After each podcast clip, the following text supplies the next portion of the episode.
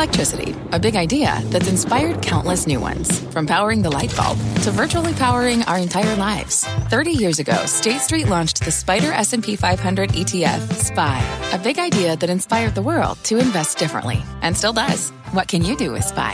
Before investing, consider the fund's investment objectives, risks, charges, and expenses. Visit ssga.com for a prospectus containing this and other information. Read it carefully before investing. SPY is subject to risks similar to those of stocks. All ETFs are subject to risk, including possible loss of principal. Alps Distributors, Inc. Distributor.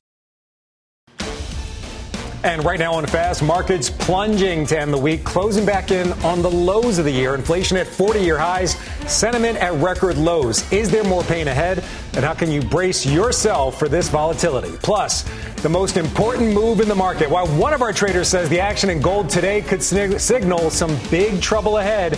And believe it or not, we were able to find just a couple, just a couple names that managed to eke out games today.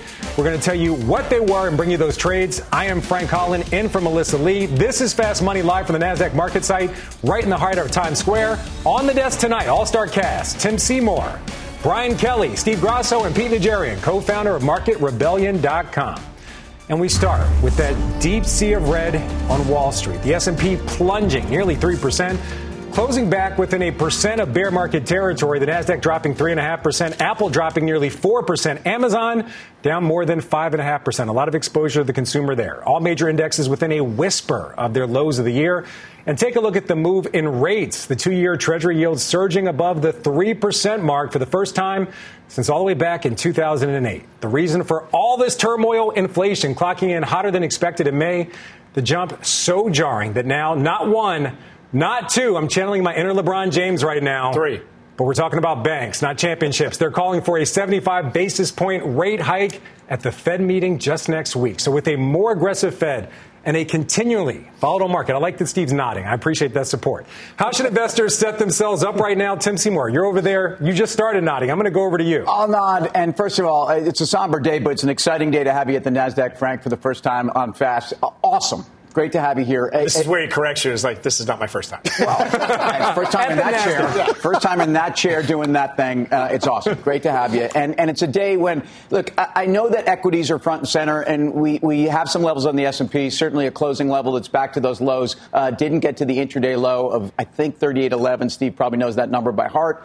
Um, but I think the most important dynamic was obviously not just the inflation number. You had a Michigan confidence number uh, that was not just a low number, but the lowest on record. And so, you know, as you led in, Frank, and talked about not one, not two, but possibly 375s, the Fed's never hiked with comp- consumer confidence below 60, let alone at 50. Uh, and if you think about the dynamics around the, the numbers today, what was probably most alarming about those inflation numbers is the services side of the inflation story is the one that I don't even think we've really have had yet. And, and so then you get the dynamics around, you know, that Goldman downgrade of Netflix, maybe we'll talk more about it, maybe we won't, but the point is that now talking about consumer stocks or at least consumer spending in the context of higher inflation. What are they going to give up? Uh, and that was part of that downgrade. I'm not sure I totally agree with that, but that's the dynamic that comes on a day like today. And again, technically, we're going to talk about this later in the show too. I think we have some levels that are starting to, to point to.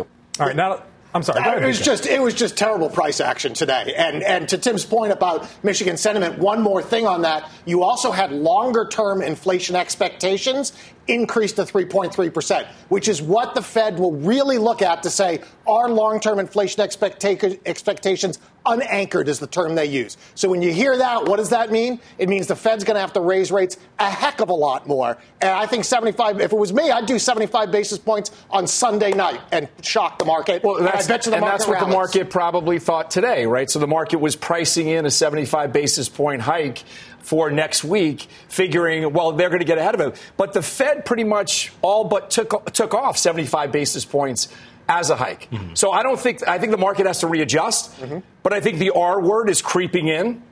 I've been Mr. Negative. I've been Mr. Recession. recession. Yes, and, nice and by the way, the first one, quarter, the, the first quarter was negative growth. The second quarter is tracking negative growth.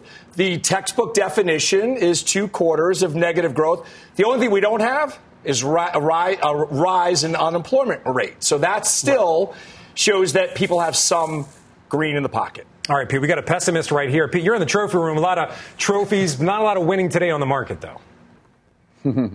No, not too much winning at all, as a matter of fact. But you know what I think it comes down to, guys, and I've been on this for a while now, is just the absolute inverse relationship we've had with the 10 year.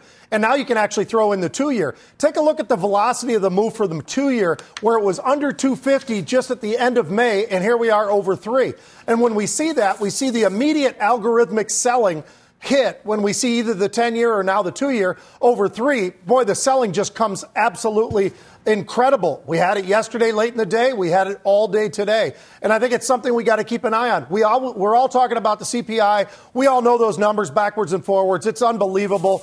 But at the same time, it shouldn't be, it shouldn't be something that was unexpected. It should have been exactly expected. We all know when we see the pump. We all know when we look at nat gas. You look at wheat. You look at corn. We look at all these vari- variables we should know that this was going to be a pretty awful number, and it certainly lived up to that, Frank. So I think it's one of those things where I'm surprised where volatility is. We priced in the weekend, but we were well over 29 on the VIX, pulled all the way back towards 28. It's going to be an interesting week next week. We did have volume finally return in the derivatives market. We were over 50 million contracts today. Two days ago, we were 33 million, just as a comparison. So we did see some volumes finally show up, and that might be a good sign. So I want to get back to this uh, rate hike issue. We just flashed just a second ago on the banner. Barclays and Jefferies forecasting a 75 point basis hike. Yep. The estimate for inflation was 8.3 percent. So if we would have got to that 8.3 percent, would we have avoided a sell off? I mean, 0.3% doesn't seem to be that big of a difference. I, I just think on, on, the headline number and, and, a lot of that 10% rally we had on the S&P off of those uh, May lows into where we really started selling off again earlier in the week, I think was a function of the sense that inflation wasn't so bad. So these headline numbers, by the way, even if you think about where the comps were, um, conceivably you have a chance for this to be looking like, and people were talking about peak inflation. I, I think on some level, Steve's been saying something about that, and I, I, I just, you know, talking about the interest rate dynamic, and, and Pete brought this up, I, I, don't think we can underestimate the fact that the two year note is, is, at a level that it hasn't been since the pre GFC. So global financial crisis, we're talking October 2007, dollar at 20 year highs. I mean, these are signs of extraordinary moves and dislocation. And that to me is what concerns me. We had an ECB meeting today, and I know we don't really care that much about the ECB, but th- we think our Fed is behind the curve. And by the way, if you look at um, where Fed fund futures are and where the shadow funds rate is and where the inflation rate is, that differential, the Fed's never been this far behind. The ECB is not even in the stratosphere, and, and the Bank of Japan's on Mars. I mean, if you look at dollar yen, no, it's going to 150. And these are things that are not necessarily great for equities. And I think actually today was an equity story. It certainly typically is on this desk. But what happened in fixed income, what happened in the treasury bond market, and that dollar slingshot back to all time or 20 year highs is but what concerns it's, me. It's more than just CPI, too, right? It's this combo of a weak consumer right? Consumer sentiment at lows we haven't seen in decades, plus high inflation. So now you have a Federal Reserve, and frankly, every central bank except for the Japanese uh, central bank huh. are going to hike rates into a recession, and we'll be lucky if all we get is a hard landing. That's what the market's pricing in right now. Steve, last word. Yeah, so so Tim talked about uh, some levels in the stock market. So 3810 is the level you want to watch. But when I look back to February 2020, the stock market was at 3,400. Let's call it 3,350. I think we might have to test it. Really? And I, that's where Mike Wilson is probably pulling out. Mike Wilson does his on a fundamental analysis. I'm doing mine. So what's the date on that level? Ana- what's the date on that Feb- level? February 2020. So, so is that? but, but, wait, but let me just finish. So if we go down to that level, what's the only thing that's changed from that that time to now? Our rates. We're, we're moving into a ramping, as BK said. So maybe you break that level, but I think that has to be the next level to watch. Wow, great segue. I think Steve's reading the rundown. All right, let's dive into the key market levels First to time. watch. There's a rundown? There is First a rundown. time for anything. Mark Newton, Global Head of Technical Strategy at Fundstrat. Mark, great having you on. Uh, you say 3810, just like Steve. 3810 is the key level for the S&P, 280 for the QQQ NASDAQ ETF. That's right around their May lows. Do you see them holding at those levels?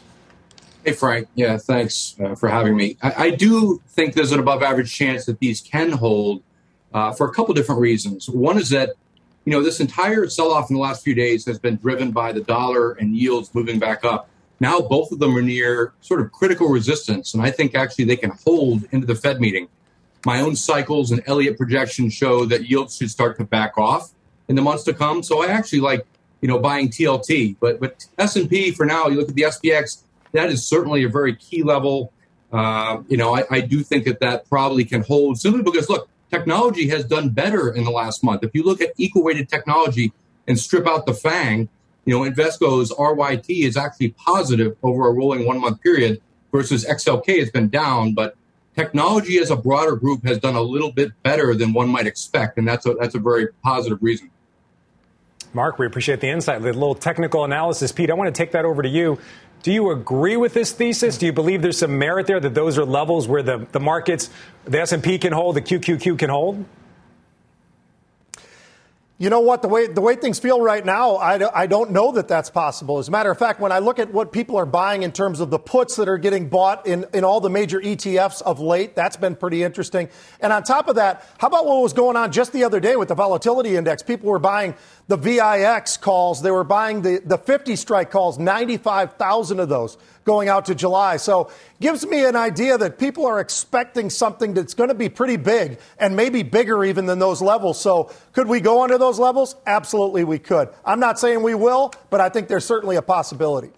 Steve, I'm going to let you finish your thought. You're saying 3450 is the level to watch on the S&P? Yeah, 3350. 3350. Yeah, I mean, I mean, it could, it could be a, a, a, smidge lower, but if we, if we have that, you're going to see panic. The problem is, if it's a different rate environment, then that doesn't stand because that's the only thing that's changed. So I always looked at bench. I looked at the benchmark of Feb 2020 before we fell off a cliff. Mm-hmm. So that's what I'm looking at for the index. And, and I, I, think, Frank, what we're doing is we're, we're, pricing in interest rates, and we've talked about the move in interest rates, but we haven't really yet priced in demand. We've had this conversation on this desk, I think, for, for two months. Where you know, I, am sorry, I'm waiting for Apple to give me a demand, at least some sense that it's, it's you're getting a pullback, and I think that's part of the story. We know that rates have moved higher. We haven't heard the street pull back their target. You know, they're still street's still talking about seven, eight percent earnings growth on the S&P. I think you have a case here where we've got uh, at least some dynamic where we have not even felt the demand impact of any. So, so real quick, just to put a uh, button on it, the QT, and we talked about this. QT just started.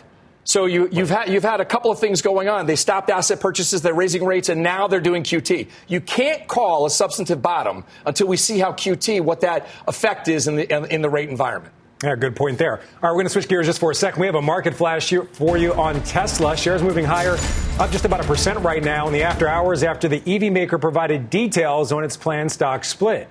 The company said it would seek a three for one split. It also said that billionaire Larry Ellison is leaving the board. I'm going to go over to you, BK. Let's trade it.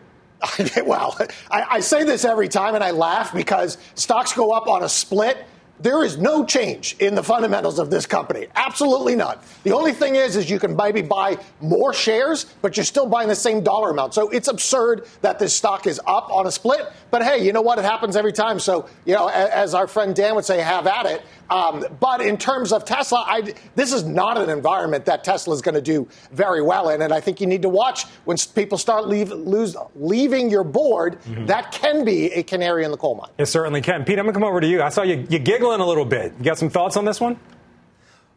Well, and I hear that, that conversation all the time, and I'm not saying they're wrong because fundamentally they are right. It doesn't change that. But you have to understand that now all of a sudden you've got more liquidity, right? You have more access from people. So there's, there's a different dynamic going with those stocks. Yeah, of course, the stock has not changed in any way other than that. But that is a big factor because now you've got more participants, you've got more liquidity, and generally you're going to get a lot more volatility. We've already seen that happen with Amazon.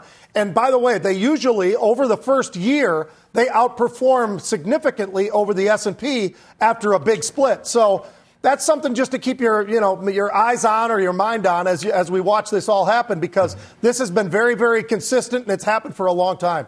All right, Steve, you actually bought Amazon on a split. Are you bullish on this one too? So, uh, well, Amazon was 20 for one. This was three for one. So this is still, you know, $235 or whatever the number is, is still pretty, pretty expensive as, a, as for a retail investor. Mm-hmm. So if you really want to look at something, you look at Google. Google is going to split, and they're 20 for one as well. So if you want to see some sort of a run up, maybe that'll coincide with the market rebounding from the levels it's at right now. I'm still long Amazon. This is actually split adjusted where I bought it. So. All right, there you go. All right, coming up here on Fast Money, even amid today's wreckage on Wall Street, we found some green shoots out there. What worked and the trades on those stocks ahead. But first, it may glitter, but is gold actually gold? One of our traders is calling today's move higher and the precious metal straight up scary. That and much more when Fast Money returns. Wouldn't it be great to have all your investment and retirement accounts in one place? Yahoo Finance, our sponsor today, makes it easy. I use it to put my investment account and 401k accounts into one hub and get expert tips that help me confidently manage my money. For more than 25 years, Yahoo Finance has been the brand behind every great investor. Whether you're a seasoned investor or are looking for that extra guidance, Yahoo Finance gives you all the tools and data you need in one place. They're the number one finance destination, producing a holistic look at the financial news cycle, including breaking news, original editorial perspectives, analyst ratings, independent research, customizable charts, and so much more. Securely link your brokerage accounts for a unified view of your wealth, including 401k and other investments. A comprehensive perspective is what sets apart great investors, and it's how Yahoo Finance ensures you have the insight to look at your wealth in its entirety. For comprehensive financial news and analysis, visit the brand behind every great investor, yahoofinance.com, the number one financial destination, yahoofinance.com. That's yahoofinance.com.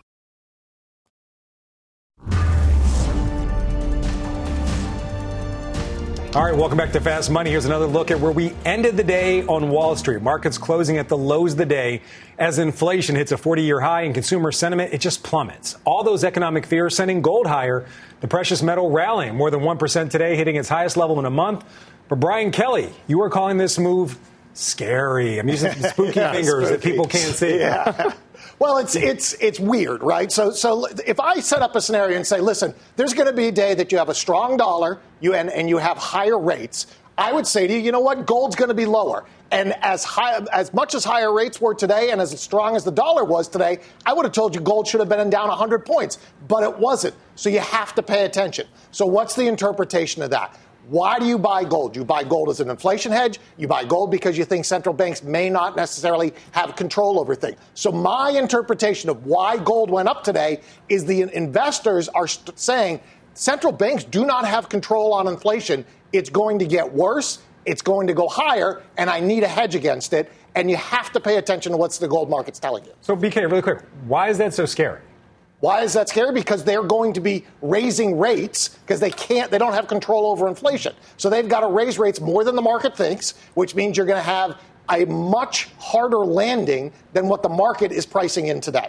Yeah, I, I, tell you, I think gold is is been perplexing because we have had this opportunity. If gold is the ultimate inflation hedge because it's an asset that does not have a yield attached to it, uh, there is seemingly, at least theoretically, limited supply. Gold should have done a lot better in the environment we're in. Today, gold takes off because it's, it's very clear. Again, a lot of deflation dynamics, whether they've peaked or not, and I don't think so. And again, we heard about the the services side of the inflation story. So, I, look, if you look at gold, also you get back to that that high in July of, of 2021 that we hit in, in the markets, and I actually think gold is probably going to break through those 1875 levels in the next couple months. There's, to me, the diversification, and also I bring back some of these currency markets where I, I don't think that uh, really the, the, BOJ and the Bank of Japan was out there over the last couple days trying to verbally say we're actually concerned about the move in our currency. Meanwhile, they're still targeting 25 basis points on the long end of their yield curve, which is so far out of space, uh, as I've said. So I think the environment for gold and precious metals. Silver has underperformed gold. So if you look at that SLV, GLD, two ETFs where you can buy gold and silver, that ratio favors owning silver here. All right, Peter, so you taking some notes. I'm going to give you last word before we go. Milk, egg, well, cheese. I, I, would just say this. Uh, no, but you know, I, I would I, I, would agree with the guys, and and quite honestly, we've seen a lot of option paper in GLD for a while now. Hasn't performed yet, but maybe it's time. And as an inflation hedge or whatever you want to call it, when you're looking at it right now, I do think that people look at it as an alternative. And when they're looking at everything else and they can't see anything that makes any sense to them, they want to go to GLD. So I think that for that reason, I think you will see those start to move even a little faster to the upside, like Tim was talking about. All right, there we go. Coming up in today's Sea of Red, we found some sweet gains. Whoops, that's a clue. We'll reveal which stock was able to snack on a tasty rally today. Wow. And then later on options action, one of our traders expects Caterpillar to inch lower here. We're going to dig into that trade ahead. And throughout June, we're celebrating Pride Month. Here's CNBC segment producer Brandon Gomez. Change requires persistence. After I came out to friends, I knew my family had to be next. At first, my mother was confused. Struggling with her religious beliefs, she even told me if I had a child, they wouldn't be her grandchild. It was hard to keep coming back to these conversations, but I did. And with time, she started to embrace my truth. It may not always be the case, but the way people react at first is not what they'll always believe. Change is possible.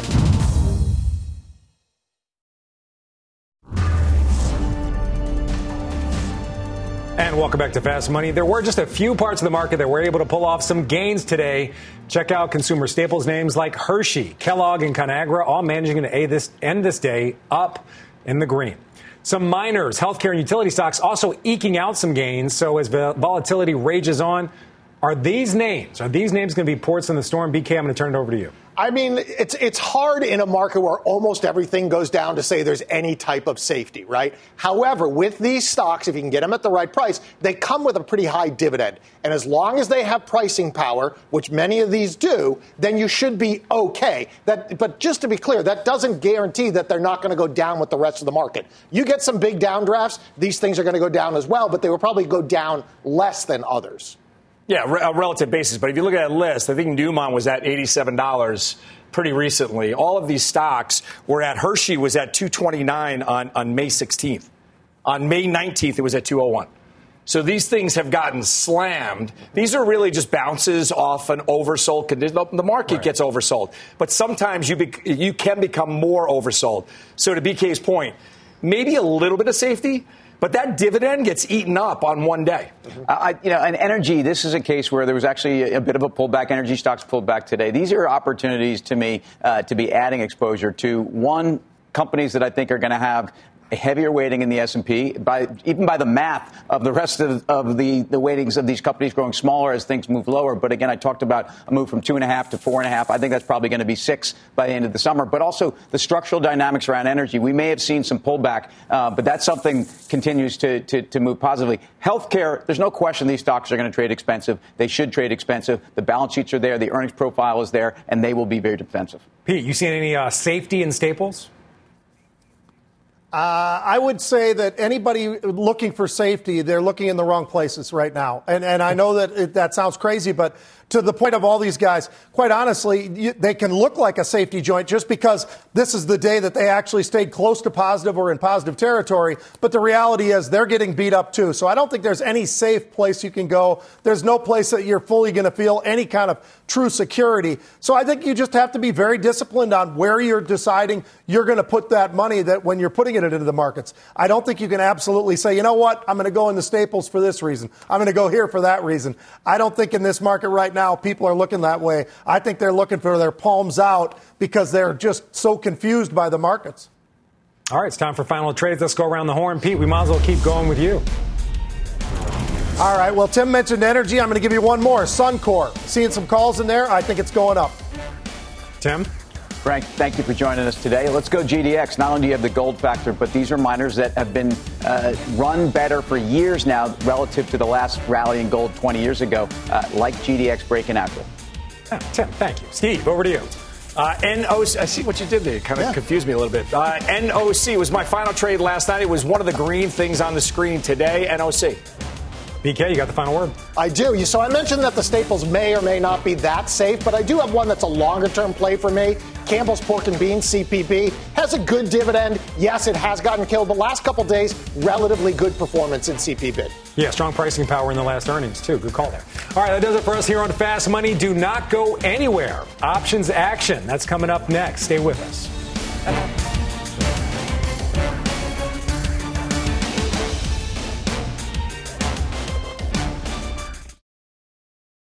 At Capella University, you'll get support from people who care about your success. From before you enroll to after you graduate, pursue your goals knowing help is available when you need it. Imagine your future differently at capella.edu.